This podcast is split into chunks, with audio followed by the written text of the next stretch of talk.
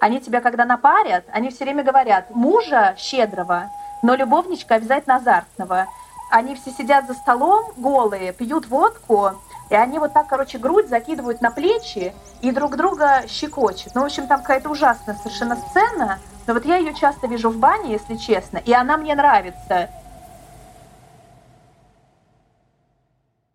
Всем привет! Это подкаст «Тоже Россия» о неочевидном наследии нашей страны. С вами ведущая этого подкаста Мария Семендяева и Дмитрий Апарин. И сегодня у нас тема, которую я очень долго ждала, и, наконец, она у нас прозвучит. Это тема, которая называется «Русская баня».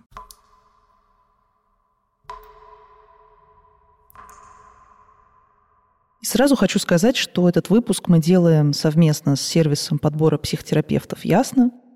«Ясно» — это такой сайт, который помогает подобрать психотерапевта, который подходит именно тебе, который подходит именно там, твоему личному запросу с помощью небольшого фильтра, там такой опросник, который вы проходите. И после этого, в общем, организуется встреча с психотерапевтом онлайн. Это и дешевле, и, в принципе, гораздо удобнее, чем ногами ходить. Ну, то есть у этого формата, конечно, есть свои особенности, но это в целом довольно удобно. И за время карантина многие из нас к этому привыкли. Вот я, например, в том числе привыкла к онлайн-формату в работе с психотерапевтом. И, в общем, чтобы вы попробовали, что тут рассказывать, вы вводите, пожалуйста, промокод, который я сейчас скажу. Он называется Раша, как Россия, только по-английски. Нужно будет на сайте ясно ввести этот промокод, и у вас будет скидка 20% на первую сессию с терапевтом, с любым, которого вы выберете. И дальше там уже будет фиксированная стоимость каждого занятия, которая в целом, по-моему, немного ниже 3000. Она стабильная, и это очень, на самом деле, очень хорошая цена. В общем, пользуйтесь, пожалуйста. Мы еще сделаем а, специальный пост в Инстаграме, где промокод тоже будет, а, чтобы можно было просто его оттуда скопировать. Так что вот, переходим к нашей теме бань.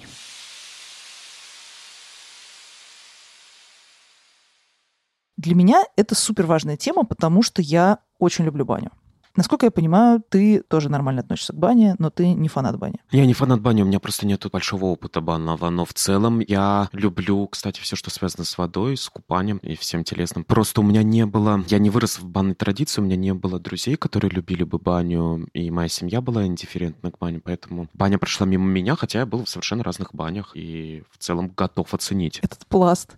Нет, я тоже в детстве, меня не водил никто в общественную баню, я слышала от многих людей, что для них в детстве была ужасная травма пойти в большую общественную баню, где обычно ты маленький еще, ты идешь, значит, рядом с какой-нибудь, ну, если ты девочка, да, ты идешь рядом с более старшей женщиной, над тобой она нависает, там все голые, это довольно страшно.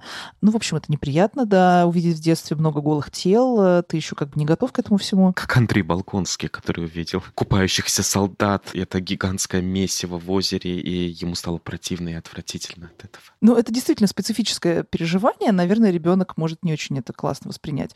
Но, тем не менее, ну, еще я думаю, что это, конечно, все было так бедно, это было, возможно, там как-то агрессивно. Ну, то есть можно себе представить, что если это большая общественная баня в советское время, то, возможно, это не было самое приятное место. Но сейчас, сегодня общественные бани — это совершенно потрясающий опыт. Я регулярно стараюсь ходить в разные московские бани с подругами. Мне это очень нравится, я это очень люблю. И, на самом деле, испытываю некоторые трудности с тем, чтобы определить, почему, собственно, это так важно.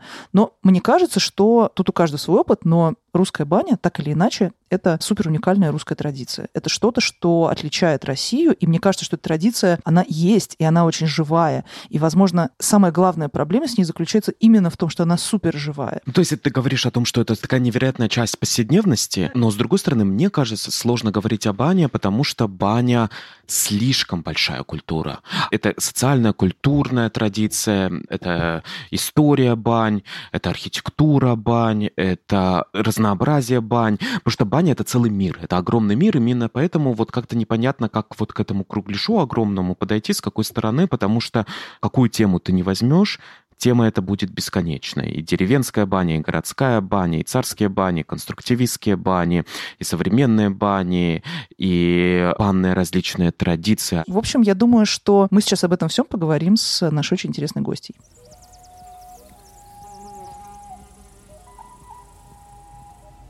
Лично я очень большой фанат бани. И так вышло, что мы познакомились и очень хотим вам рекомендовать Анну Артемьеву. Анна Артемьева ведет потрясающий блог о банях, который называется Blog, как бы голый блог. Нюд и блог, нюд блог в Инстаграме. Анна блогер, при этом исследователь. Анна своими ногами ходит в самые разные бани, ездит по всей стране, исследует эти бани на предмет того, какой там пар, как там парят, что там за люди, как там все выглядит, вообще насколько это круто и соответствует высоким идеалам классной русской бани. И мы очень хотим попросить Анну сейчас рассказать нам, собственно, на самом деле, наверное, для начала, с чего началось это увлечение? Привет! Спасибо вам за сию возможность. Рассказ мой обычный и короткий. Я, в общем-то, приучена к бане с детства. У меня родители спортсмены, и я всегда ходила в баню. Но когда я стала приличным светским человеком, мое окружение все время меня спрашивало, боже, Анька, куда ты ходишь, на кого вы там смотрите и что вы там делаете, и что это вообще за культура. Было очень много травматичного опыта у всех, связанного с баней, ну, у большинства людей, и предрассудков относительно грязи, микробов, непонятной аудитории, которую ты можешь встретить в общественной бане, и в целом было непонятно, зачем и о чем туда ходить. Я, в общем-то, плюс-минус всегда занималась журналистикой и в основном в архитектуре, в интерьерном дизайне. И так получилось, что я просто хотела о чем-то писать, и этот вопрос сам себя разрешил, когда его задали мои мое окружение. А куда ты начала писать про бани? Ты как-то начала просто самостоятельно предлагать эти темы в издания или ты нашла какие-то профильные журналы? Я полгода вынашивала название и формат. Естественно, занимаясь журналистикой и рекламой, у меня было понимание, как можно двигаться и вообще как работает digital вся среда. И лежа в Ямской бане в Петербурге, мне пришло в голову название «Нюд», я думаю, что оно частично навеяно кафе в Москве, в которое я имела честь ходить. Но я думаю, что отчасти, наверное, все-таки это действительно тематика. И я завела сначала блог. Инстаграм появился гораздо позже, чем сайт, который я, естественно, там сама написала. И начала туда писать статьи о том, как ходить в разные бани, какие там культуры, задачи, в какие дни, какая женщина делает какой пар, какие законы и что надо вообще делать. Главным вдохновением, надо сказать, была одна картинка, которую я сделала в культуре сауна в Хельсинки, на которую я смотрела и думала, боже, она должна найти себе какое-то место обязательно. И вот она нашла себе место на обложке Фейсбука, ну и, естественно, в одной из статей на сайте. Ты сказала «культура бани». Несколько раз повторила эту фразу. Что такое банная культура? Ты можешь рассказать, например, на примере Ямской бани в Петербурге, которую ты упомянула в самом начале, насколько я понимаю, это старая баня, да, это царские еще бани, это революционная. Что такое культура бани? Недавно я беседовала с эм, девушкой, ее зовут Анастасия Герасимова, она исследователь банны, но живет в Польше, училась в заграничных университетах и писала дипломы про русскую баню и сильно изучала этот вопрос. У нас с ней была беседа на тему того, какую форму баня может иметь сейчас и почему ее внешняя характеристика осталась та же, а внутренняя уже культура, задачи и суть абсолютно нерабочая. По ее мнению, в Петербурге единственное, что осталось русского, это э, наличие общественных бань, потому что архитектура условно итальянская, там идея голландская и так далее. Это первое. А что касается культуры бани, ох, ну, могу сказать так, что раньше баня была церковью условно говоря. То есть ее функции полностью заменяла. Все ритуалы, основные жизненные процессы, как рождение, так умирание, так перехода в новый статус, ну, например, свадебный обряд, он проходил, естественно, в бане. Потом, когда появилась церковь, это стало, в общем-то, все переходить больше в религиозный контекст. А когда пришла советская власть, то гигиена чистоты и вся идея комбинатов прачечных, которые существовали по всей стране, типовые, и великий конструктивизм, который я люблю в банной архитектуре, он уже начал играть политическую роль, влияние на общество через банно-очистительные процессы и так называемую коммунальную наготу, если можно ее так сказать, когда вы, будучи соседями, при этом все время должны были находиться голыми, и вас можно было внутри программы определенной раздевать, мыть, убирать и насаживать то, что вам нужно по запросам, скажем так, власти. Например, то, что ты говорила о церкви и бане. Баня в некоторой степени, насколько я понимаю, в народной культуре, да и в городской культуре тоже, это противопоставление, наоборот, церкви. Это место, где не висят иконы, это где место, где можно гадать, место, которое как бы находится вне взгляда Божьего, в том числе, например. Я так понимаю, что речь идет о том, что происходит, например, в деревне во времена вообще давным-давно, когда мы даже об этом еще не знаем, но мы, грубо говоря, можем предположить, что люди ходили в баню для того, чтобы там в какой-то условной чистоте, очистившись, совершать какие-то вещи, например, рожать детей, да, ну, например, многие женщины долго, я так понимаю, еще рожали в бане. Баня как место, где вроде как классно родить, это такой вот довольно устойчивый образ. Я не знаю, насколько это классно, честно говоря, ну окей. Ну и в том числе, например, в бане а покойников в бане обмывают или нет? Нет, наверное, в доме. Это зависит от региона. Есть э, похоронный обряд в бане, когда человека туда помещали, баню закрывали, ее там топили особым образом до-после. И считалось, что если после того, как прошло несколько дней, и покойник пролежал в бане, ты заходишь туда и видишь следы какого-то животного, потому что там рассыпали зерна, это означает, что его душа ушла. Но я так понимаю, что Аня сейчас как раз была где-то в Архангельской области правильно? Да, я была в двухнедельной экспедиции по Архангельской области, по Пиниге и всяким известным вам, естественно, местах и разговаривала там с дамами. Я встретила два понятия, и вообще на всей территории есть как бы условно добрый образ и злой образ. Есть действительно Абдериха, которая на самом деле, как мне кажется, является просто контролирующим органом, когда ты можешь посещать баню, а когда ты не можешь посещать баню, скажем так. Условно говоря, просто тебя контролирует в каких-то своих действиях. И есть байнушка или байник. Вот в Архангельске, например, они почему-то все время говорили байнушка, как-то его прямо очень по-доброму и мило называя. Но я слышала, например, что Абдериха часто людям помогала в бане. Мы переправлялись через Пинигу на пароме. И, естественно, мы уже ночью туда совсем поздно приехали, и мужики просто сходу, естественно, про мой вопрос в бане, ну, это достаточно легко происходит, у нас всегда с собой были ленинградские конфеты для налаживания взаимодействия. И он сразу рассказал о том, что он однажды угорел в бане. После этого он, естественно, перестал пить. И его Абдериха вытащила из бани, он сильно там угорел, вот, а его сестра, у нее умер муж, и у нее было пятеро детей, и Абдериха каждую ночь качала несколько детей в колыбельных. И эта женщина якобы видела эту Абдериху и помогала ей их выращивать. То есть, в общем-то, там достаточно смешанное у меня в итоге ощущение на тему того, отрицательный образ у Абдерихи или нет. Но вообще, конечно, она, если оставить ребенка, подменяла его. И есть еще момент, возможно, кстати, Христофорова или Адон Антоньева об этом говорили. Если у тебя рождался больной ребенок или были какие-то искажения в воспитании или вообще во внешнем виде, тоже был образ Абдерихи, который помогал перенести ответственность себя или вообще объяснить, что с тобой такое произошло. Ну, в общем-то, как и понятие той же икоты, про которую вы разговаривали.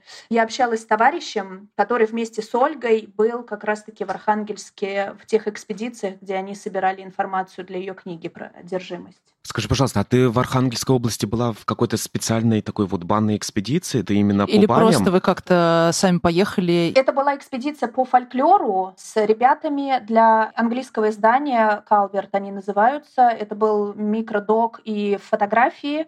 И, ну, естественно, ты же не можешь э, жить, ходить э, и общаться с людьми и не спрашивать их про часть их повседневной жизни, важной для гигиены, Обычно, кстати, на севере топят в субботу или в среду, если есть деньги. Вот, и мы много затрагивали, естественно, обряд свадебный. И я там узнала про такое понятие, которое меня шокировало отчасти до сих пор, и я нахожусь в процессе изучения. Это ритуальная дефлорация в бане во время свадебного обряда, когда невеста вместе со своими подружками и с женщиной-божатка, ну, условно, это ее звание, они приходили в баню, и подарить девственность баннику было необходимым, чтобы ты была плодородной всю свою оставшуюся жизнь. Был обряд, когда эти подружки и эта божатка лишали ее девственности, чтобы потом была качественная супружеская жизнь.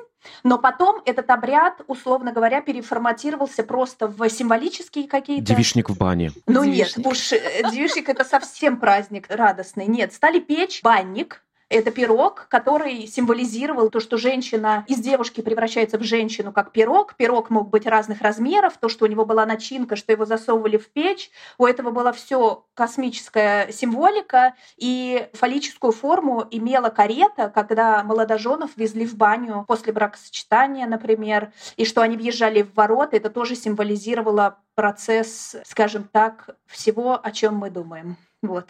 Потрясающе, конечно. Очень серьезный символизм. Я пока не пережила этот факт, но вот такая вот штука. Вообще довольно забавно. Я про банника. Банник — это же дух какой-то, да, который в бане живет. Есть вот этот банник-дух, есть Абдериха. Я вообще про них, про всех впервые в своей жизни узнала, когда я читала русскую писательницу миграции, которую зовут Тэфи. И у Тэфи есть целый цикл рассказов про какие-то воспоминания из детства и так далее. Там они иногда повторяются. Но есть целый цикл про нечисть деревенскую. И там очень много рассказов про какие-то странную женщину, которая была вроде как Кикимора, но на самом деле она была какая-то любовница отца. Про то, как отец семейства приставал к какой-то горничной. А все говорили, что его там обдериха в бане ошпарила. Ну, в общем, вот такие всякие вещи. Но помимо этого там были какие-то действительно страшные и пугающие случаи про то, как что-то там в бане происходило. Туда нельзя было и так-то ходить, и так, и каких-то там видели существ. И мне, конечно, наверное, лично баня никогда в детстве не казалась классным местом. Я вообще э, до того всего этого дочиталась, что когда... Ну, у нас на участке просто дачном была баня, и моя прабабушка меня там мыла. Но она именно такая, что она была, чтобы мыться. Это не была баня, в которой действительно классно париться. И мне, конечно, было всегда там неприятно, потому что там не было света, там было как-то так себе, честно говоря. И я баню для себя открыла только в очень взрослом возрасте, когда меня пригласили мои подруги просто пойти в краснопресненские бани. Я подумала, это какая-то странная история, ну окей, схожу, может, это прикольно. И я, конечно, просто очень-очень очень это оценила, потому что это очень круто. И, как мне кажется, я сейчас знаю довольно много подруг, которые относятся к предложению пойти в баню совершенно адекватно. Ну, то есть у них нет такого, что в смысле в баню. Зачем? Мы же не в 1895 году в деревне, мы же не в Советском Союзе, у нас дома есть горячая вода, зачем мне в баню идти? Но баня действительно, особенно, мне кажется, среди женщин имеет какой-то очень классный орел, вот э, такой спа, что ли, какое-то русское, что-то в этом роде. И мне вот интересно, действительно ли это явление последнего времени, или мне так кажется? Или это вот связано все-таки с тем, что бани действительно стали помоднее, посимпатичнее, и вот эта вот культура городской бани, она как-то стала превращаться во что-то очень достойное, как вот, например, в хамам многие стараются сходить в Турции, или там в ансен в Японии. И вот в русскую баню тоже, в общем-то, хочется сходить, потому что это именно такого же рода явление. Именно в русскую городскую баню. Да, именно в русскую городскую со своими городскими традициями, которые там есть которые сейчас возрождают, стараются? Я скажу, во-первых, что я обожаю краснопресненские бани в Москве, потому что там такие женщины-банщицы, что можно просто умереть. Ты после этого не то что замуж выйдешь, ты вообще можешь выходить замуж хоть каждый день. Там такие пожелания, там такие женщины. Во-первых, они красивые, все огромные, и ты не можешь априори испытать никаких проблем с бодипозитивом или еще с чем-то. И мне кажется, что это огромное здоровье психологическое в обществе, когда ты можешь взаимодействовать и со старым телом, и с молодым, и с большим большим и с маленьким. Это мое мнение как женщины и как человека. Вот. А второе, что я хочу сказать, надо пояснить, что баня бывает, условно говоря, двух видов. Действительно, есть общественная культура, которая была в царское время и была до, понятное дело, и в Москве, и в Петербурге. Вот. Но, в общем-то, основную роль играет для нас баня частная, которая была сначала баней по-черному, есть понимание, да, чем она отличается от белой. Объясни, может быть, если кто-то не понимает, чем она отличается. Баня по-черному – это баня, у которой нет трубы. Сначала вы топите баню, полностью, она вся наполняется дымом, гарью и прочее. Потом вы открываете двери, достаете угли и горячие камни, которые нагреты были открытым огнем, вы уже можете на них поддавать. И вот. Белая баня это уже когда вы топите, и труба есть с выходом. До сих пор есть такие бани? Конечно. В Архангельске много бань по-черному. Ну, в деревнях ты имеешь в виду? В деревнях, да. Сейчас для коммерции, конечно, открывают бани по-черному и во всяких курортах спа и прочее. Но сказать честно, в этом есть какая-то красота и прикол, но глобально в этом, наверное, ценности особой нет. Но для каких-то ритуальных процессов баня по-черному может оказывать мощное явление, там, во-первых, темно, потому что и ты можешь какие-то свои процессы проживать более глубоко, если мы берем ритуальную баню.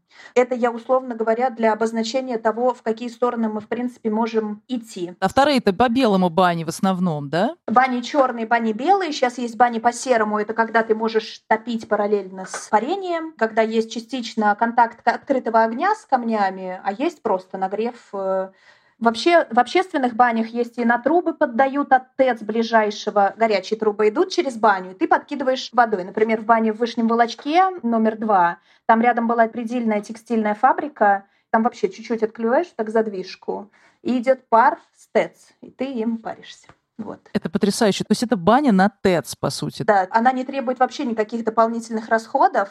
Вот. Слушайте, знаете, что я вспомнила? Что есть такая женщина, Жанна Вуйжевич, это никогда не произнесешь, но она живет в Австралии, в смысле она жила в Австралии, и у нее есть работа по советской бане о том, что человеческое тело является заводом. Условно говоря, существовали бани, в которых перерабатывали волосы как наполнитель и утеплитель, собирали. Было мыло, которое собирали из стоков и переваривали еще раз в мыло. Эко-баня. Это удивительно. Это совершенно потрясающе. Все, что ты говоришь. Мы говорили о городских банях. Маша сказала именно об этой какой-то современной городской, питерской или московской, хотя, я думаю, и в других крупных городах банной культуры, и как она менялась. Мы понимаем, что в советское время было множество различных бань, и дореволюционных бань, которые остались с дореволюционного времени, и в советское время построенных, и после войны построенных, да, и бани были необходимостью, потому что очень часто у людей не было возможности мыться дома, и поэтому вот были так называемые все эти банные дни. И мы знаем по воспоминаниям старых москвичей, что вот они регулярно ходили в баню.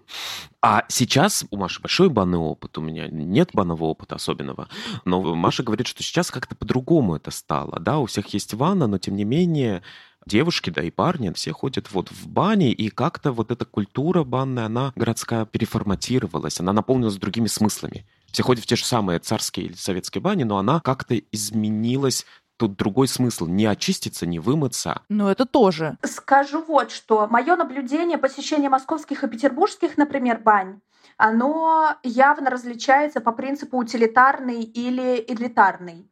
Баня в Петербурге была исключительно утилитарным элементом. Там небольшие парные, но при этом большие мыльные. А в Москве, например, парные по архитектуре гораздо больше, и туда все таки ходили больше париться, нежели просто мыться в силу того, как строились города и какие были технические возможности.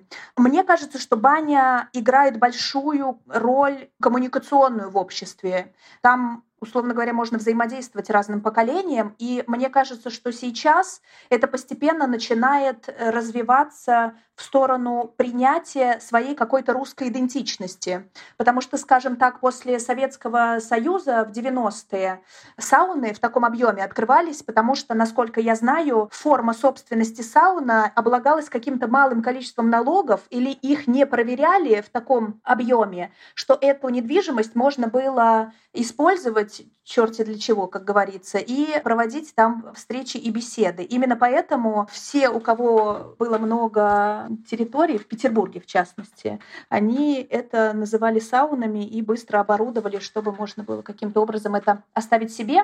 Приватизация, скажем так. Я вижу, как молодые люди начинают в баню ходить, но я не уверена, что у меня есть какой-то готовый ответ, какую функцию баня на самом деле выполняет сейчас. Я абсолютно уверена, что если вы попадаете в баню хоть раз, и ваш опыт более-менее положительный, вы реально понимаете, что намыться мочалкой, натереться солью, содой, скрабом, поржать с женщинами, услышать какую-нибудь дикую историю, перенять опыт или реально ощутить изменения в теле гораздо лучше в бане, нежели в любом спа или в ванной у себя дома. Надо сказать, что в поисках этого ответа, скажем так, после того, как уже блог просуществовал год, блогу, кстати, 4 года уже, и, наверное, за это время сильно изменилась банная среда, и весь иностранный мир называет это банный ренессанс, Отчасти я с ними согласна, потому что это действительно так. Общественные бани реконструируют, хотя многие находятся в абсолютном упадке, слезах и живут на последних клеенках. Открываются обязательно бани во всех коммерческих заведениях, потому что люди понимают, что это ну, необходимый какой-то уже элемент в плане сервиса. И когда блогу был год, я начала собирать группы людей каждую неделю в баню, чтобы, условно говоря, быть ну, неким проводником, инициатором посещения. Потому что, первое, я боюсь пойти в баню одна, я не знаю, как пойти в баню одна. У меня был межгендерный контекст, когда и мужчины, и женщины ходят вместе. Ну, это в основном какая-то арендная была история или знакомство с какими-то определенными мастерами и банщиками. И был общественный заход, куда мы просто собирались девчонками, естественно, в силу того, что я отношусь именно к ним. И мы, не зная друг друга, естественно, это все были люди из моих подписчиков в Инстаграме, собирались и что-то делали. С кем-то я дружу до сих пор, и я вижу большую ценность в коммуникации, наверное, в бане.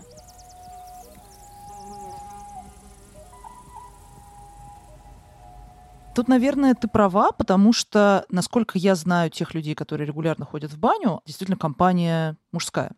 Вот именно у них есть компания. То есть это муж моей подруги, он, когда жил в Москве, у них была компания, которая сначала регулярно ходила в, по-моему, донские бани которые находились сейчас там, где построили этот ужасный дом на э, Серпуховском валу. На Орджоникидзе. Да, на да, Орджоникидзе. Да, да. Там... Конструктивистские бани, которые разрушили, к сожалению. Да, к большому сожалению. И, в общем, они были какие-то легендарные. И вот они туда ходили и с видом на Донское кладбище как-то легендарно там парились. И у них была, причем, что мне больше всего понравилось, у них была компания, вот это, кстати, к слову о разном опыте.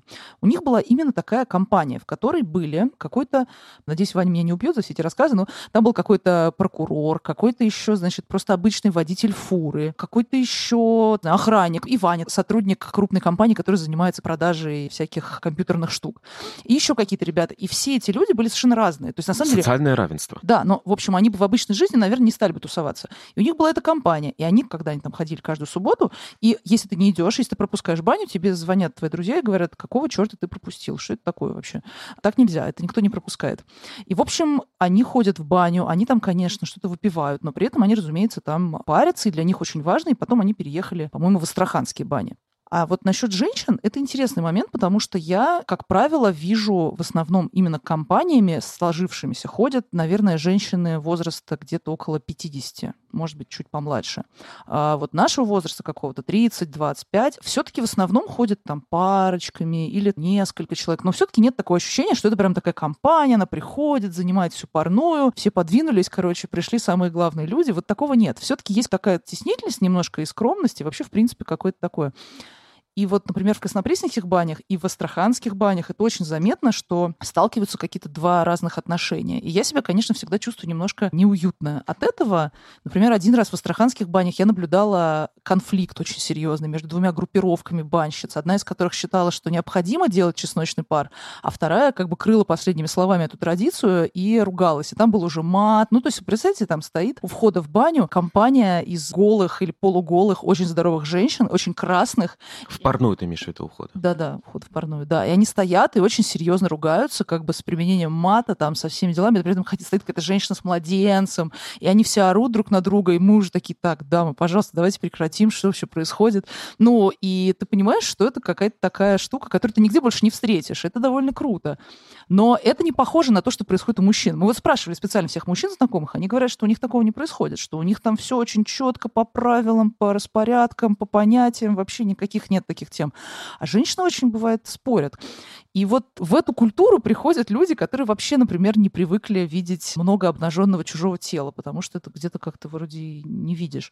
И вот как это столкновение происходит? Вот, наверное, сейчас просто это становится очень очевидно, что есть вот старая традиция похода в баню, есть какая-то новая, но, может быть, мне только кажется. Надо сказать правда, в женском отделении всю дорогу сплошная ругань, почти, очень частое явление. Эти конфликты, один из моих тоже поинтов для исследования, потому что в разных банях, в разных разных городах люди ругаются по-разному. И разный уровень, скажем так, того, как они могут на тебя, скажем так, напасть и воздействовать. И действительно есть группировки, которые ходят и если ты придешь в их время, они наверняка тебя либо не пустят, либо будут так избегать, что ты сам не захочешь, в общем-то, там находиться. А у мужчин зачастую никто не знает имен, это правда, и все ходят там по 40, по 50 тысяч лет вместе и едят квашеную капусту, приносят рыбу с рыбалки и проводят просто время вместе в рамках какого-то вообще отдельной жизни.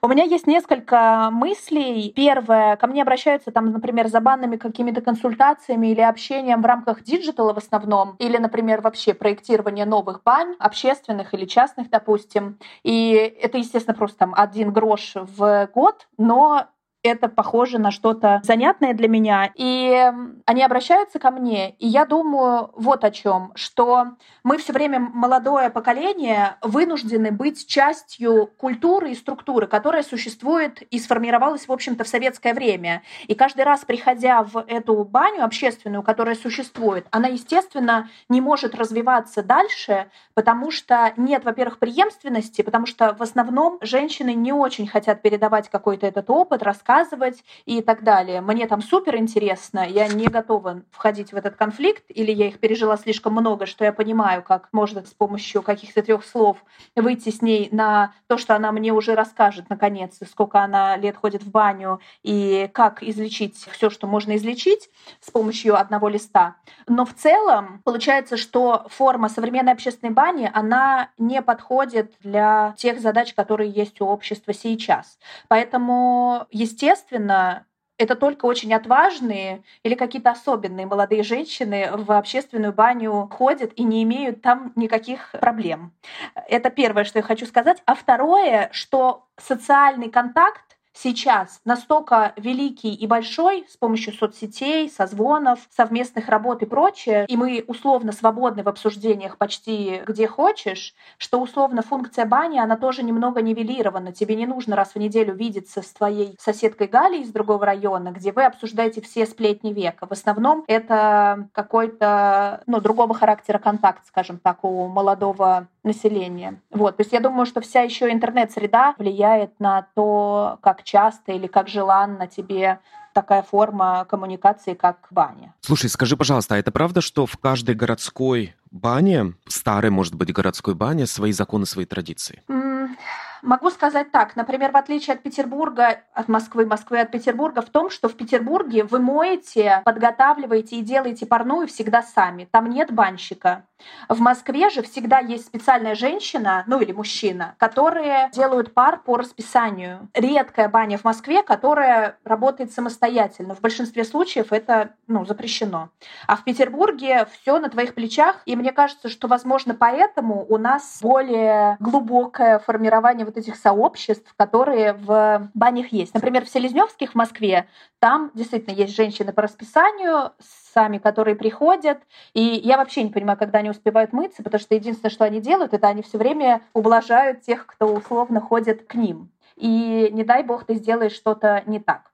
Что касается традиций и правил, я думаю, что они так или иначе формируются все-таки посетителями, а не теми, кто этими бланями владеет, если я правильно поняла вопрос. Могу сказать, что, например, в Петербурге никто не лежит. В парных, в общественных в Москве не сидят на полках.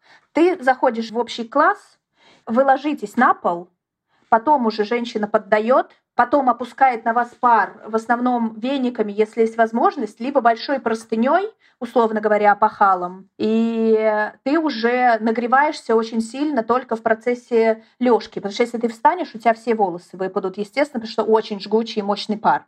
Вот. А в Петербурге лежать на полу не принято, и все сидят. Это, например, похоже на какую-то занятную традицию, я думаю. Ну и, наверное, может быть, в Ямской бане, с которой я начала, каждое воскресенье есть уже, я не знаю, лет 35 или 40 женщина по имени Гуля, которая делает хрен, запаривает хрен заранее и поддает им. И ты всегда знаешь, что воскресенье с 4 часов дня отменное. В понедельник там всегда соль, и туда нельзя ходить, потому что очень многие против соли, и это просто главный конфликт в бане, можно ли поддавать солью на камни. У нас не очень развит чесночный и всякий такой апельсин, хрен, Соль — это какая-то классика для Петербурга, в отличие, например, от Москвы, где, например, в мужских, в ржевских или в астраханских, в ржевских, по-моему, там прямо расписание такое мощное, каждый час супер особенный пар. Меня тут недавно попросил э, одно издание написать от меня, вот что я знаю про бани и что там вообще в каких банях, в какую баню сходить. Я там по абзацу написала примерно, в каких-то я была, про какие-то я, в общем, расспросила знакомых. И я помню, что я собирала фидбэк от мужчин, собственно, в каких банях им нравится и что там происходит. И мне очень понравилась история, по-моему, про Ржевские бани, где есть совершенно легендарный банщик по имени Берия, по крайней мере, он так себя просит называть, который всех тоже кладет на пол, машет над ними. Вот там вот все время в мужских банях есть какая-то тема. То они флаг сделают, как будто бы на древке какой-то, и этим флагом как будто бы машут. То есть не просто ты берешь простыню, да, или там веники и опускаешь пар, а ты как бы делаешь такой флаг. Кто-то в этот момент еще поет песню Черный ворон, например. А вот этот Берия, он всех, значит, лечит там каким-то наложением тоже каких-то замечательных веников или каких-то еще вещей. Ну, то есть там есть какие-то совершенно специальные собственные приколы, и это очень здорово, и мне кажется, что таких традиций ну, мне лично кажется, что таких традиций очень много, и просто очень сложно их даже как-то собрать воедино. Помнишь, Дим, я тебе рассказывала, как я ходила в баню, и мне там женщина, просто женщина, это были даже не банщицы, это было именно вот в одной из тех немногих бань, где нет банщиц, это было в астраханских банях, там вообще нет никаких банщиц, там просто сами вот компании приходят и все делают. И какие-то женщины мне сказали что-то типа, пар, он как мужик, жесткий, но, значит, хороший, что-то такое. И мы, конечно, очень угорали с моей подругой, потому что это была довольно смешная присказка, но в целом мы как-то пошутили там что-то, вот, ну тут мужики тоже в бане есть, они говорят, да какие это мужики, господи, да вы посмотрите просто, да смешно это все, реально, никакие не мужики тут в бане, ерунда какая-то. Ну, в общем, они очень э, скептически были э, настроены по отношению к мужчинам, которые там к за мужскому стеной... отделению. Да, к мужскому отделению. Слушай, Аня, скажи, пожалуйста, а какие самые красивые старые бани ты видела в России? Мне кажется, что у меня какой-то деформированный вообще вкус на этот счет, потому что если баня убитая, и, например, в ней есть сверчки и какой-то вообще совершенный ужас, который вообще-то ни одному приличному человеку не будет в радость, для меня это какой-то... Значит, она аутентичная. Ну да, максимально. Я просто каким-то образом это вижу, и сейчас я подумаю, какая это баня. Но хочу сказать, возможно, вы знаете про «Незамеченный авангард» серию книг, которую выпускает... Александр Селиванова, Центр авангарда, да, они про... Да-да-да. И Знаем. у них есть книга про Рогожско-Симоновский район, вот это. Мне кажется, что Здесь много про основы советского быта банного, которые могут быть интересны, и они открывают какие-то части вообще того, что было заложено в головы людям, скажем так. Вот. Что касается бань, которые я видела по России из общественных, которые можно посетить, если честно, я думаю, что круглая баня в Петербурге, она достойна внимания. Ее построил Александр Никольский. Вот, это проект, который был не до конца реализован. Это проект круглой бани внутри с открытым бассейном под открытым воздухом. По проекту там должен был быть стеклянный купол, который не был построен, и поэтому солярий отсутствует. Вот, баня была утоплена на этаж ниже для сохранения всяких влажных и тепловых элементов, которые на самом деле не так хорошо влияют на парную, но сама возможность выхода в бассейн зимой и летом, это межгендерный бассейн, но отделение мужское и женское разное. Мне кажется, это уникальный для города опыт. Она 28 -го года, по-моему. Вот. И, наверное, я люблю очень пригородные бани, потому что в большинстве случаев они топятся дровами. Этот супер аутентичный аромат и кузнечики. Ой, боже, сверчки. Кузнечики это в другом месте. Да, сверчок — это какой-то показатель того, что баня добрая, чистая, и у нее хорошая энергия. Ну, это из поверий, естественно. Вот, на самом деле там, правда, чисто, сухо и тепло, и в большинстве случаев там качественный и достойный пар если брать сверчков в оборот. Я вот знаю, что в Москве есть какая-то одна баня, про которую я слышала, то ли Филевская, то ли что-то такое, как-то где-то там, вот где есть сверчки. Ну, я там, к сожалению, не была еще ни разу. Но она какая-то довольно простая, но вот там эти сверчки живут, и там есть какая-то великая банщица, которая их всех подзывает, они к ней приходят, начинают сверчать. Слушайте, а почему мы стороной обходим сандуновские бани? Как-то вообще о них ни разу не сказали. А потому что у нас не москвоцентричный блок. Ну, понятно, но все-таки... А в Петербурге есть подобные роскошные бани? Царские? Я думаю, что почти ничего такого не сохранилось. Но у меня есть какое-то предвзятое отношение к сандунам. Несмотря на то, что у меня есть э, прекрасная книга про сандуны, невероятная и интересная, написанная Анатолием Рубиновым.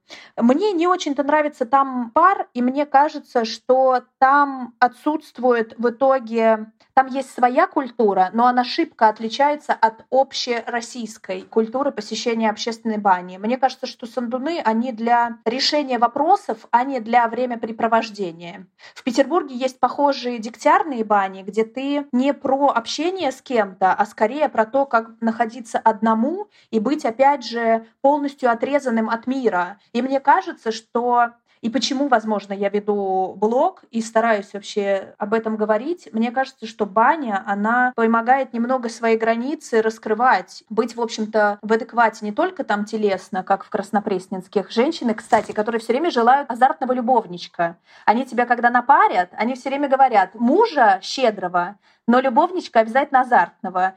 И все женщины вот так хлещутся. Возможно, вы смотрели фильм «Сорокина 4», где они все сидят за столом голые, пьют водку, потому что на деревне живет только один парень, и то такой весь перекошенный. И они вот так, короче, грудь закидывают на плечи и друг друга щекочут. Ну, в общем, там какая-то ужасная совершенно сцена, но вот я ее часто вижу в бане, если честно, и она мне нравится.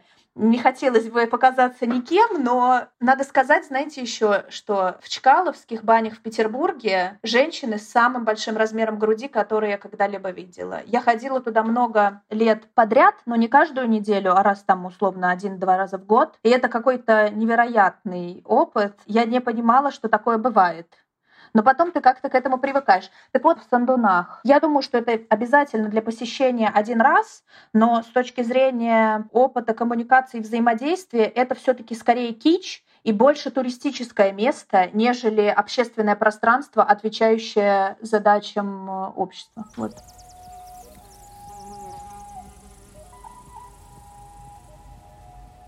Есть какие-то национально-этнические традиции в России, банные других народов на севере или на юге, вообще вот эта банная какая-то другая банная культура, или, скажем, даже слово баня, может, тут неправильно, другая водная культура? Я думаю, что здесь корректно говорит, наверное, вот та самая ритуальная баня, где условно баню использовали как место, где людей лечили, правили, спасали, общались с родом и прочее. Вот та самая мистическая штука, которая, конечно, полностью в общественной бане уже померла и не существует. Но многие банщики, которые в традиции находятся, говорят, что в общественную баню не стоит ходить быть одному, условно говоря, потому что когда ты беззащитен со своей какой-то энергетикой второй, дружеской, ты больше подвержен всяким сложным и отрицательным субстанциям, которые в тебя могут влезть. Но это понятно, такое уже, вот опять же, одержимость в виде простуд и всего того, что может на тебя напасть. Но условно они абсолютно верят, что с точки зрения энергии лучше туда не ходить одному.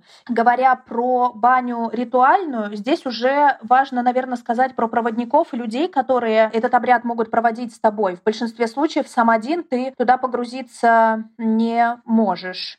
И здесь Наверное, я могу рассказать о том, что в деревенских банях не принято ставить воду на пол, потому что это уже мир Нави, и ты можешь ее держать только выше уровня земли. И, например, когда ты наливаешь воду, ты включаешь кран, и если вода стоит на полу, ты сначала убираешь воду, а потом выключаешь кран, потому что это еще часть живой воды, которая принадлежит миру людей.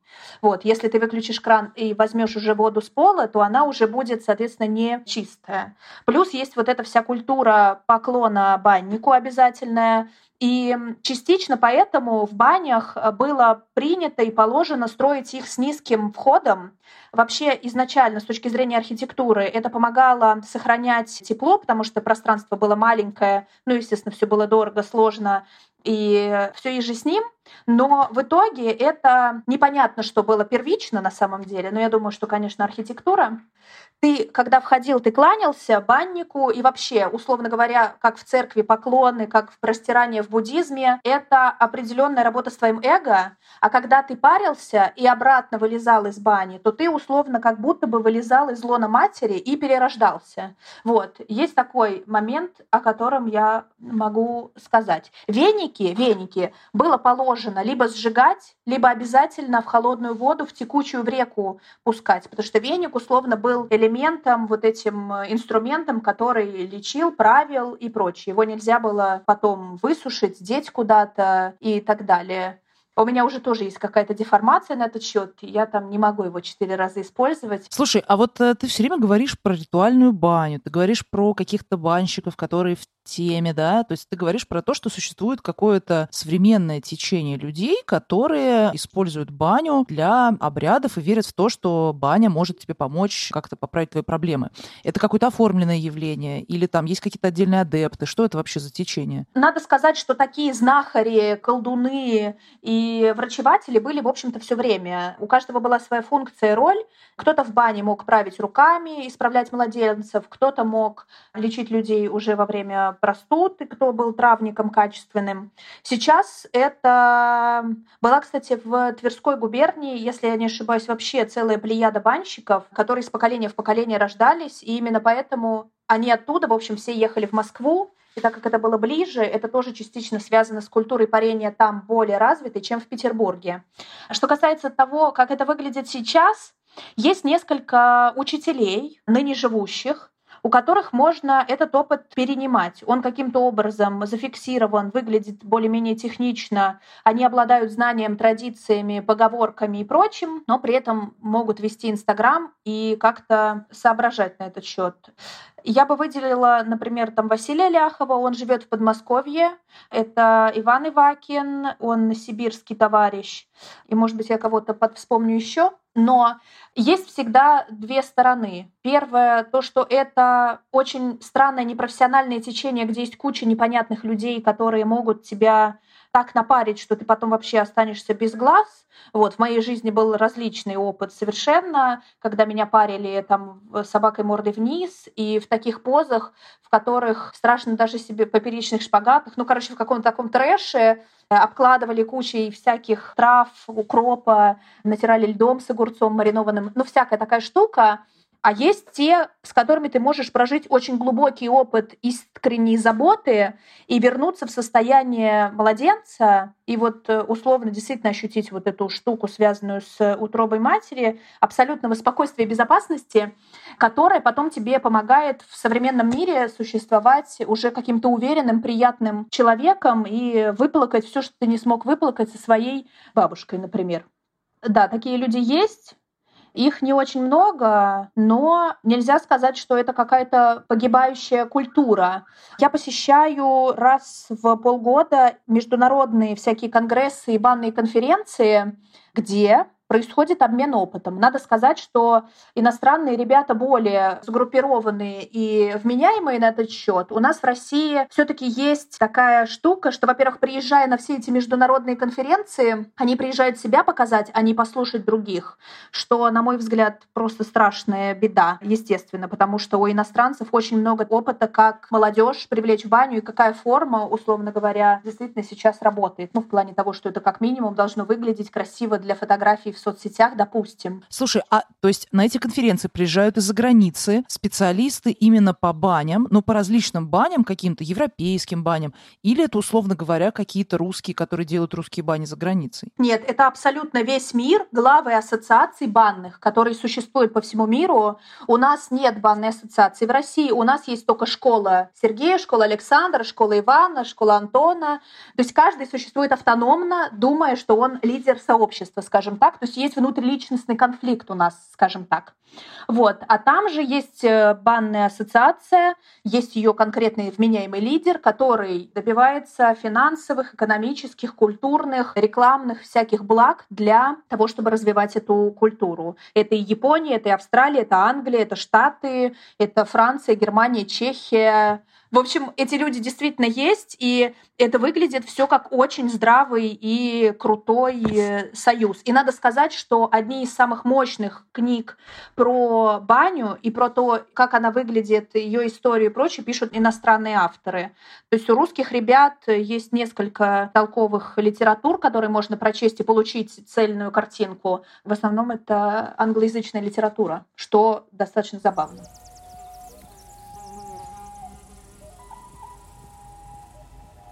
Слушайте, мы все говорим русская баня, русская баня. А какие вот отличительные характеристики русской бани? Что такое русская баня? Чем она типа от сауны отличается? В том числе. Мне кажется, несколько есть моментов, которые я могу озвучить. Первое, сауна все-таки является прям совсем повседневным аспектом жизни, например, тех же финнов. То есть, условно, имея сауну дома, они посещают ее каждый день как душ.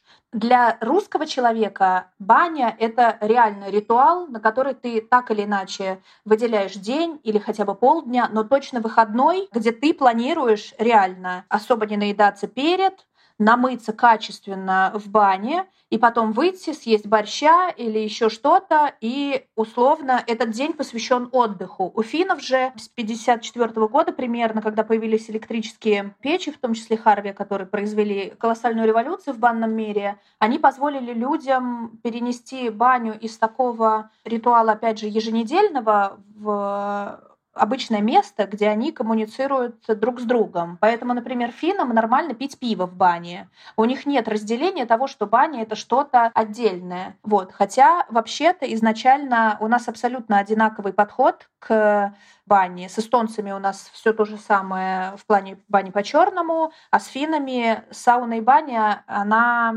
вообще-то имеет абсолютно одинаковый внешний вид, если мы не говорим про условно домашнюю сауну с электрической печкой. Ну хорошо, я скажу совсем какой-то обыденный такой, наверное, не очень верный взгляд, что русская баня, она более влажная, чем финская. Финская сауна, она сухая абсолютно, русская баня, там очень много пара, и она очень влажная. Это правильно или это ересь? Нет, это не ересь, это правда. Есть, правда, суховоздушные бани, есть влажные и совсем водные бани. Это хамамы, влажная баня — это русская, суховоздушная — это сауна. Мне кажется, что я уже вообще не могу это ни категоризировать, ни задумываться, в чем разница. Я уже смотрю совсем на другие вещи и даже не могу ответить на вопрос, чем реально русская баня отличается от всего другого. Хорошо, а хамам? Расскажи о хамаме. У нас есть классные хамамы в России? Прям действительно такой вот, как известные серные бани в Тбилиси. И вообще известные серные в бане в Тбилиси. Это классная вещь. Я там был, но как-то окей. Я жила какое-то время в Грузии и даже говорю на языке, и для меня это тоже клевая, любимая тема. Что касается мокрых бань, скажем так, то я бы, наверное, выделила культуру бань в Ташкенте и бань в Казахстане. Есть очень известный Арасан в Казахстане, который был реконструирован, и он, кстати, выглядит так же круто и качественно, как Сандуны. Он, естественно, построен по всем величайшим законам тепла. Там есть потрясающее место для отца с ребенком и матери с ребенком отделения. У меня есть большая статья в блоге про это. Я, к сожалению, там не была. Казахстан еще где-то висит здесь над головой у меня. Но это крутой пример того, как, опять же, построено в советское время здание коммерчески успешно существует сейчас. А про Ташкент я могу рассказать, что у меня есть мой любимый архитектор Никольский, главный архитектор Ташкента, много лет был. И он спроектировал баню ташкентскую, которая была снесена в 2010 году под парковку.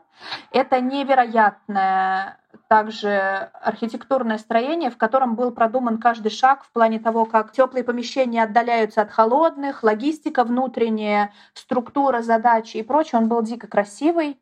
У меня есть даже татуировка, посвященная этому снесенному чудесному зданию. Наверное, вот я могу рассказать, да, про Росан в Казахстане. Это обязательное для посещения место. А что касается Грузии, ну, серные бани, конечно, красота, но мне кажется, что их санатории гораздо ярче и круче описывают всю культуру. И, например, есть Халтуба город, про который Ризо Габриадзе снимал свой... У него есть спектакль «Рамона», в котором два поезда любят друг друга. Вот. И с этой постановки началась моя вообще любовь и желание попасть в Грузию. И то, что происходит сейчас с Халтуба, это и пример того, как можно вкладывать деньги и реконструировать советскую архитектуру. Там лечился Сталин в одном из источников, и он клево существует со всеми процедурами и культурой, которая была в Грузии, связанной с водолечебными делишками.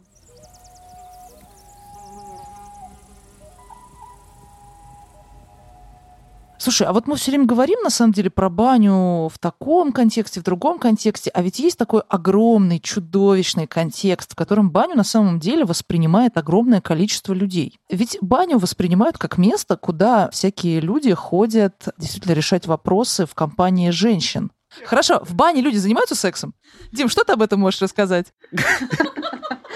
Я не занимаюсь сексом в бане кстати. Аня, расскажи, пожалуйста. Слушайте, ну я должна быть честной, естественно, и сказать, что, конечно, в бане я пробовала все. Но надо сказать, что, во-первых, если ты не обладаешь достаточным здоровьем, то это не так уж и легко. Во-первых, там жарко, как бы и тяжко. Это раз. Второе, касаясь, опять же, обрядово-ритуальных штук, считалось, что, во-первых, в баню ходили действительно на деревне, потому что это было пространство, свободное от глаз, и очень часто люди мылись, и потом в предбаннике происходил какой-то прекрасный союз мужчины и женщины или если что-то другое, о чем мы не знаем. В целом это было, скажем так, какой-то тоже утилитарной функции именно на деревне. Что касается 90-х, мне кажется, это тоже было местом, где не было видеокамер, не было контроля и не было никаких посторонних глаз, где ты мог проводить время и это скорее было просто пространство, где была сауна, а не сауна, где происходило что-то, что происходило. Плюс, мне кажется, так как в 90-е не было вообще понятия проектного бизнеса, а был просто бизнес вот из пушка, ты делаешь, э, что можешь. Там, соответственно, поэтому и ставили и кровати, и кулер с водой, и пиво продавали, и театральная композиция, и кино, и э, компас, и все, что ты хочешь, что тебя может привести к тому, что человек тебе отдаст чуть больше денег, чем ты можешь получить просто с человека, который пришел попариться. И если говорить про бизнес-партнерство, я не уверена, что сейчас люди продолжают э, использовать эту методику для формирования дипломатических каких-то крутых отношений, но у меня есть история про так себе сексуальные опыты в бане в Петербурге. Есть история о том, что европейский, мне кажется, контекст, например, так по-другому относится к телу, что там вообще нет вот этой эротической опасной штуки. И есть история про строителей, ребят-экологов, которые поехали в Сибирь заключать договор. И чуваки говорят, слушай, ну, в общем, надо пойти в баню, ты, если нам доверяешь, как бы все будет ок. И они его, значит, повели в баню, он думает, ну, блин, если помру, ну и помру. И они его, значит, парят в бане и говорят, ну, чувак, ты как? Он говорит, блин, ребят, ну все уже. Он говорит, ну, значит, еще немножко. Они его, значит, греют, греют еще до смерти. И он говорит, слушайте, все, чуваки, сейчас умру. Он говорит, если можешь еще разговаривать, еще терпишь. Они его парят, парят, парят, парят. И потом уже, когда он просто там без языка, они его вытаскивают на парапет бассейна, он с закрытыми глазами сидит, и они говорят, ну все, мужик, как бы готовься. И они его начинают чем-то обливать. И он понимает, что у него сходит просто вся уже кожа, ну все, как бы я помираю. И потом они его толкают в бассейн, и через какое-то время он понимает, что он в принципе жив и все с ним в порядке, его просто обливали газированной водой. Такая была реакция тела. Естественно, после этого у них был нормальный бизнес и прочее, но опыт, естественно, так себе. Это требует большого от тебя труда. И в рамках этого важно сказать, что баня — то место, где ты под воздействием температуры, тепла, темноты, ароматов ты впадаешь немного в такой транс полудетства и пытаешься, в общем-то, отключать все свои вот эти маячки контроля и впадаешь в состояние безопасного взаимодействия со средой, и поэтому тем баня, в общем-то, и опасна, что если с тобой хреновый человек рядом, то тебя может это ранить. У меня есть случаи и примеры, когда, скажем так, в Петербурге есть межгендерные бани, условно это можно сказать хиппи-бани, что-то такое — и мужчины, и женщины, и взрослые, и маленькие, и там происходят разные, скажем так, штуки, потому что разные задачи. Пожилые мужчины, условно говоря, приходят посмотреть на молодых женщин и прочее, и ты, в общем-то, приходишь туда с каким-то кейсом, ну, увидеть, попробовать, ну, без задней мысли, вот, и с тобой там может произойти ну, не то чтобы прям какие-то насильственные вещи, но, скажем так, тактильный опыт ты можешь получить там глубоко отрицательный. Вот. В Европе, например, за все посещение даже ногих бань я такого не встречала. Вот. Это что касается какого-то сексуального контекста. И еще, наверное, добавлю, что вот во время моих каких-то совместных походов, которые были, естественно, это так или иначе проверенные хотя бы по инстаграм-аккаунту люди или около знакомые, обычно во время обряда первого пара это часть ритуальной бани, к слову сказать, в общественной сложно его провести. У тебя есть еще какая-то скованность, а потом, когда ум немного переключается и акцент внимания уходит с телесного на какие-то более высшие условно вибрации, то вот эта гендерная принадлежность и сексуальность, она перестает так или иначе существовать и появляется максимально безопасная, трепетная штука. У меня еще вообще один вопрос остался, наверное, он самый важный. Вот представь себе, что кто-то скажет, я хочу познакомиться с э, русской баней, и мне очень важно узнать все аспекты. Ты могла бы предложить такому человеку какой-то вот план посещения? Вот какие бы ты бани ему посоветовала посетить? Куда бы ты ему посоветовала съездить, чтобы вот прям проникнуться самыми разными формами взаимодействия? Мне вообще кажется, что отчасти прожить этот банный опыт ты можешь только сам. Ну, то есть, условно, ты должен набрать где-то объем знаний, навыков или метод, и как слепой малыш попробовать чувствуя тело и осознавая условно программность какую-то, прожить этот опыт. Ты просто приходишь э, в спа-комплекс, в котором есть крутые, хорошие, умные мужики. Вот в Петербурге есть Охта-парк, там есть баня Дзен, И это единственная баня в Петербурге, где человек, который ей владеет, обучает своих мастеров, приглашает разных учителей, все время повышает их знания. То есть они не просто на потоке работают, там есть много традиций и глубины.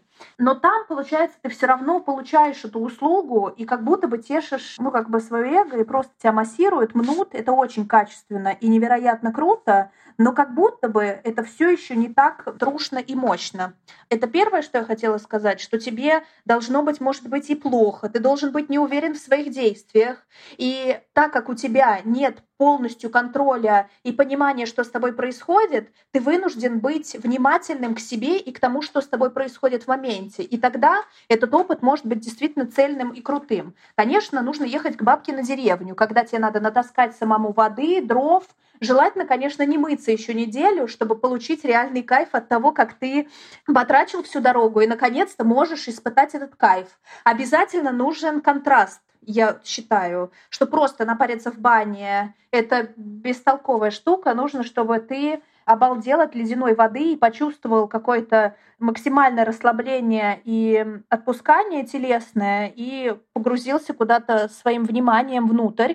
Я думаю, что круто, если ты можешь испытать общественную баню с выходом на улицу, когда у тебя есть возможность оказаться в каком-то непонятном городе и посидеть на скамейке рядом с этой баней, общественной именно, в полотенце повзаимодействовать с урбаном вокруг. И, наверное, все равно с мастером попробовать опыт стоит, когда человек, знающий физиологию, а, анатомические особенности, понимание, как тело на самом деле прогревается, для чего нужен веник, и обладающий, там, естественно, массажными техниками и знанием, может э, круто поработать с твоим каким-то тактильным опытом, но при этом конкретные места ты все-таки не хочешь советовать. Ну, то есть, типа, вот обязательно сходите в Краснопресненские бани, если вы женщина. Mm. А, ну, пожалуйста, обязательно сходите в Краснопресненские бани, если вы женщины, и возьмите парение там, потому что это бомба. Я думаю, что и я обожаю ямские бани, если честно. На хрен обязательно надо попробовать попасть. Только принимать эту блажь и благость и ни в коем случае даже не взаимодействовать с этими женщинами, просто смотреть на них глазами полными любви. Я думаю, что, например, баня в Сестрорецке в Петербурге, ну это пригород, она находится на озере, это общественная баня 1860-х годов. Она очень приятная, крутая, там сверчки. Это моя первая баня, надо сказать. И когда у тебя есть возможности летом и зимой выплыть в озеро в реальном времени, это чудодейственно важно. И знаете что, я думаю, что, наверное, в баню по-черному круто поехать в Эстонию.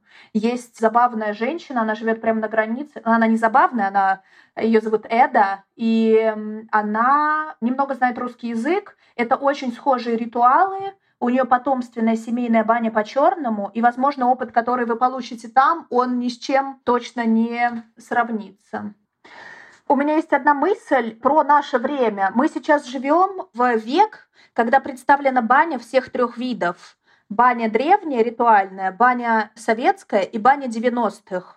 И мы, в общем-то, имеем возможность ее равнозначно посетить в трех культурах одновременно. Баня 90-х это то, что мы про секс говорили сейчас? Или, это все те же прекрасные сауны с бордовыми шикарными кроватями, ужасным красным светом и кафелем, на который неприятно ступать. Да, но ты забыла, по-моему, дореволюционные бани. Сельские бани, дореволюционные бани, советские бани и бани 90-х. Или дореволюционные бани, они перетекли в советские, осталось старое они здание. Они стали торговыми, это вот условно торговые, они стали общественными банями, и уже торговых бань у нас не представлено царского времени. А что такое торговые бани? Ну, их так называли. В смысле, общественная баня, она раньше была торговая, потому что она разделялась по сословиям, по типу воды, который подавали, и какой водой ты мог мыться. На этом можно не заостряться. Царская перетекла условно в советскую все равно культуру по типажу, хотя, конечно, идея была иная. К слову сказать, в Петербурге были бани для гомосексуалистов. И это было открыто, разрешено, и там можно было приобрести услугу и получить ее на высшем уровне. Ну, как я надеюсь. Судя по фотографиям, люди выглядели там очень довольными. Это потрясающе. А про это можно почитать? Да, но их уже не существует, это бани Егоровых. ну, условно, петербургские термы с шикарными интерьерами, с красивыми мужчинами костоправами. Есть такой еще кейс. Это очень круто. Я так рада, что я затронула эту тему. Наверное, мы тогда завершаем. Это было ужасно интересно. И мне, конечно же, очень долгое время хочется сходить в баню, но из-за самоизоляции, из-за коронавируса я уже давно как-то лишена этой радости. Надеюсь, что скоро это все вернется, и я как-то себя пересилю и схожу. Спасибо большое, Аня, за этот разговор. Мы попросим Аню и сами тоже постараемся, и все какие-то книги, интересные исследования, которые мы упоминали в этом выпуске, мы перечислим в описании подкаста. Спасибо большое. Это был подкаст «Тоже Россия». Мария Смедяева, Дмитрий Апарин, Анна Артемьева. Счастливо. Слушайте нас на всех известных и удобных вам платформах. И не забывайте про наш Инстаграм. В котором вы увидите, например, круглую баню в Тюмени и круглую баню в Петербурге. Пока. Спасибо вам. Сердце мое трогаете. До свидания.